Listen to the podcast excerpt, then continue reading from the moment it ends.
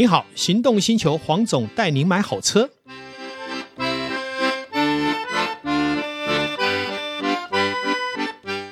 黄总带您买好车，再度来到线上与大家一起聊幸福事。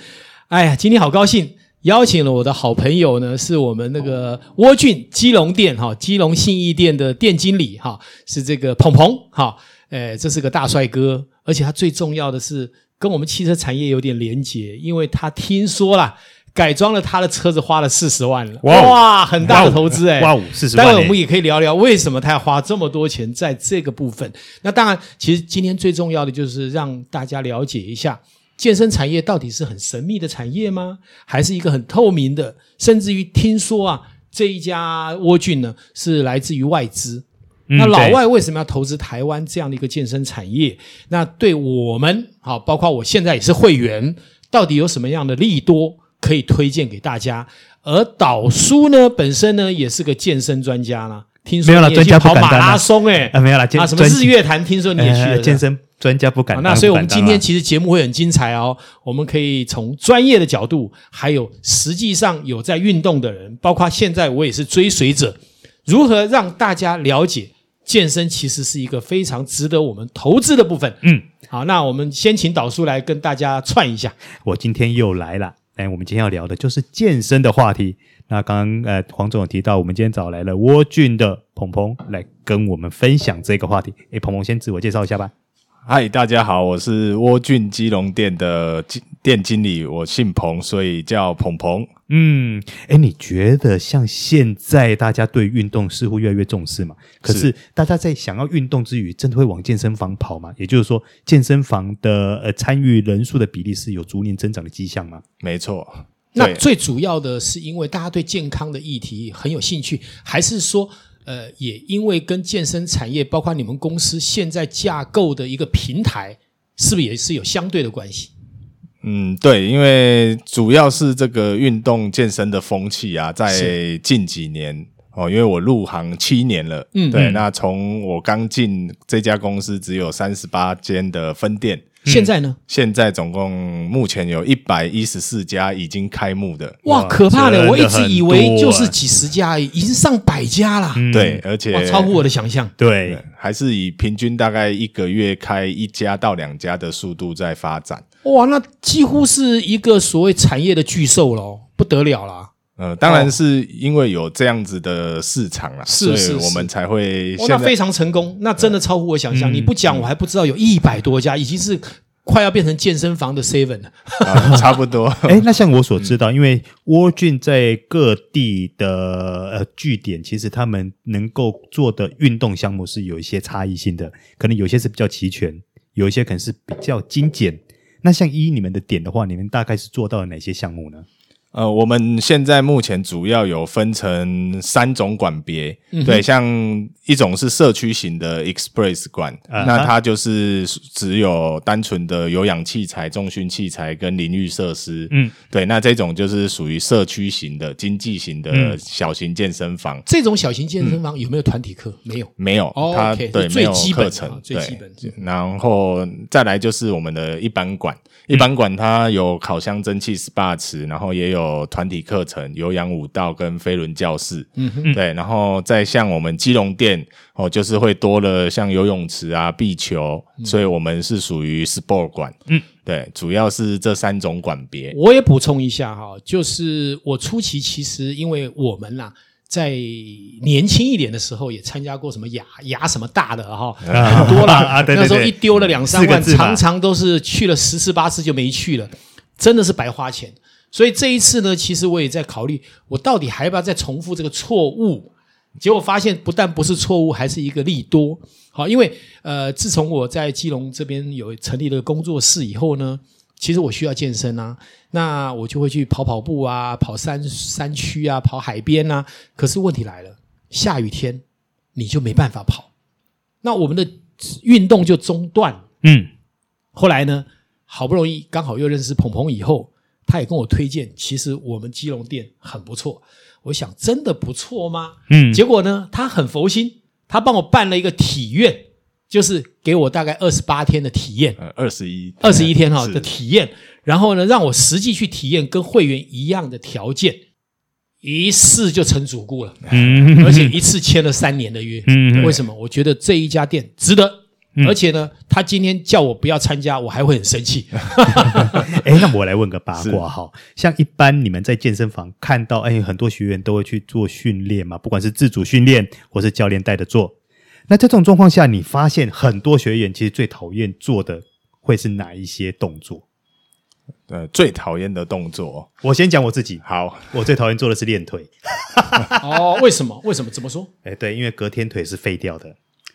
可是那也代表什么？代表那一部分的肌肉是需要锻炼的。对，但是废掉的时候你会很难过，会想死。是，像我去参加瑜伽课程，我才发现，以前我觉得你瑜伽娘娘腔，好像我们这种大男人不应该。可是我上了才发现，其实我们真的需要这种缓慢的动作，嗯，而且它会拉筋、会伸展、会延伸，其实都有助于把我们的气节、把我们运动不到的部分去补强。那当然重训啊，或是。激烈的运动也有这个帮助，可是小细节他做不到。可是瑜伽其实是全面的，包括呼吸，嗯、其实对我们未来的我们讲长久的这个延伸啊、健康啊是很有帮助的。而且我才发现，到了沃郡才知道。有六七种不同的瑜伽可以选择啊，什么阴瑜伽啦、哈达瑜伽啦、伸展瑜伽啦、嗯、瑜伽基础什么都有。是，所以我就觉得说，这太太佛心，太佛心了。哎、嗯，对啊，所以像你刚呃，会延续刚刚那个话题了，你碰到的学员最讨厌的动作，或者是最讨厌的运动，大概会有哪些呢？呃，大概像你您刚刚说的讲对了，大概九成有在练 有在练重训的啊，基本上都是最讨厌练腿。不是啊，可是腿不练又很尴尬，就是因为基本上腿的肌肉量很大嘛。对对。那如果说你一直只着重在上半身的训练，那你你会出现说啊，上半身可能会越来越壮，但是你的下半身呢就跟牙签一样，比例不好看。对，那个你不，所以你不练又不行，但是练了又觉得很痛苦。嗯，对。对，那像有氧，喜欢做有氧的话，就会比较讨厌那种高高强度的 高间歇式的有氧，因为心跳率的问题。是，对，你如果说心跳率一达到一个峰值，其实是蛮不好受的。这是讲的非常专业的，对，讲的非常专业。因为间歇有氧，尤其你第，我觉得第一次就是说你间歇有氧是一次一次下来，然后休息的大概三十秒嘛，对，然后再上来，我觉得第一次还好。第二次勉强，第三次你就想死了。对，因为你的心跳率都大概会飙到八九十趴以上。对，哎，不过我说真的，我问，我帮我们广大的听众朋友问一下啦。如果说今天他真的想要做减肥哦，想要减脂增肌的话，那在在运动上跟在饮食上，你的建议上可能又需要怎么样去调配，会是比较理想的？嗯，好，那我先跟。大家分享一下，然后第一个主要要先培养习惯，嗯，对，有习惯之后再来找方式去做，对，那基本上饮食其实占了七成，对，那我们做运动训练啊这些大概只占了三成，对，那像呃我们运动后能够吃的东西啊，哦，就是尽量少油少盐，嗯，对，就是主要要吃对东西。对，那然后运动的话，其实就是依照每个人的需求哦，去搭配你需要做重训跟有氧的比例。嗯哼，哦，那这样的话，我就再问细一点了。好，哎，第一个，你刚刚提到说，呃，运动前吃什么东西依照需求不同嘛？对，那有什么东西是必须的，是等于大众可以接受？有哪些是最好不要碰的？嗯，好像前一阵子有蛮流行一种叫生酮饮食，它就是直接断绝淀粉，是对。但以有在训做做重训的人来说啊，你少了那个淀粉类，你就是没有糖，嗯，对。那没有糖，你做重训就是没有 power，对对，没有那个活力的来源。对，所以其实练重训的话，糖类。是需要补充，像像我自己有时候是一上班，我可能会安排一个小时的重训，对，但是可能是空腹去做，所以我可能会喝一些高糖分的饮料来去做补充。嗯、像蛮牛的话，我大概会喝半瓶，对，喝喝完之后我再去做重训，比较不容易造成哦，你可能用力过度，血糖下降或者不够糖，造成头晕的这这样的情况。对，这算是比较简易型的方式。嗯，我讲我自己自身的经验然后有的时候当你去上教练课，呃，比如说重训教练课，对，尤其在做腿的时候，如果吃不够的话，你可能大概做了差不多二十分钟以后，就腿软没力，肌耐力不够了，对，就真的没力了。哦、嗯，所以说，其实我是觉得身体是动态平衡的啦。对，就是说你补充的能量不够，同样嘛，我们讲说能量不灭定律，但能量不会无有产生，它必须经过转化，就像我们是一个呃电动车一样，它必须什么烧煤炭。烧天然气去产生发电，发电以后才供给电动车嘛。所以电动车并不是没有污染啊，其实身体也是一样，对不对？身体必须还是什么靠吃啦、饮食啦，增加我们的这个热量，增加我们的供给，那才能去爆发出 power 来。是没 错。其实其实人世间的所有的事物都是动态平衡的。对，让我们理解这一点。其实健身我觉得也不例外。哎，对，那像鹏鹏哈，像我们刚刚提到说，我健身前要怎么吃嘛？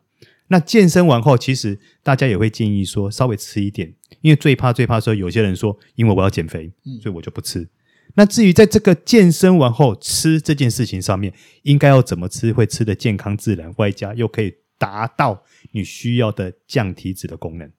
好，那呃，我们先去理解，就是肌肉的组成，它是需要蛋白质哦，那组成肌肉会是需要碳水化合物。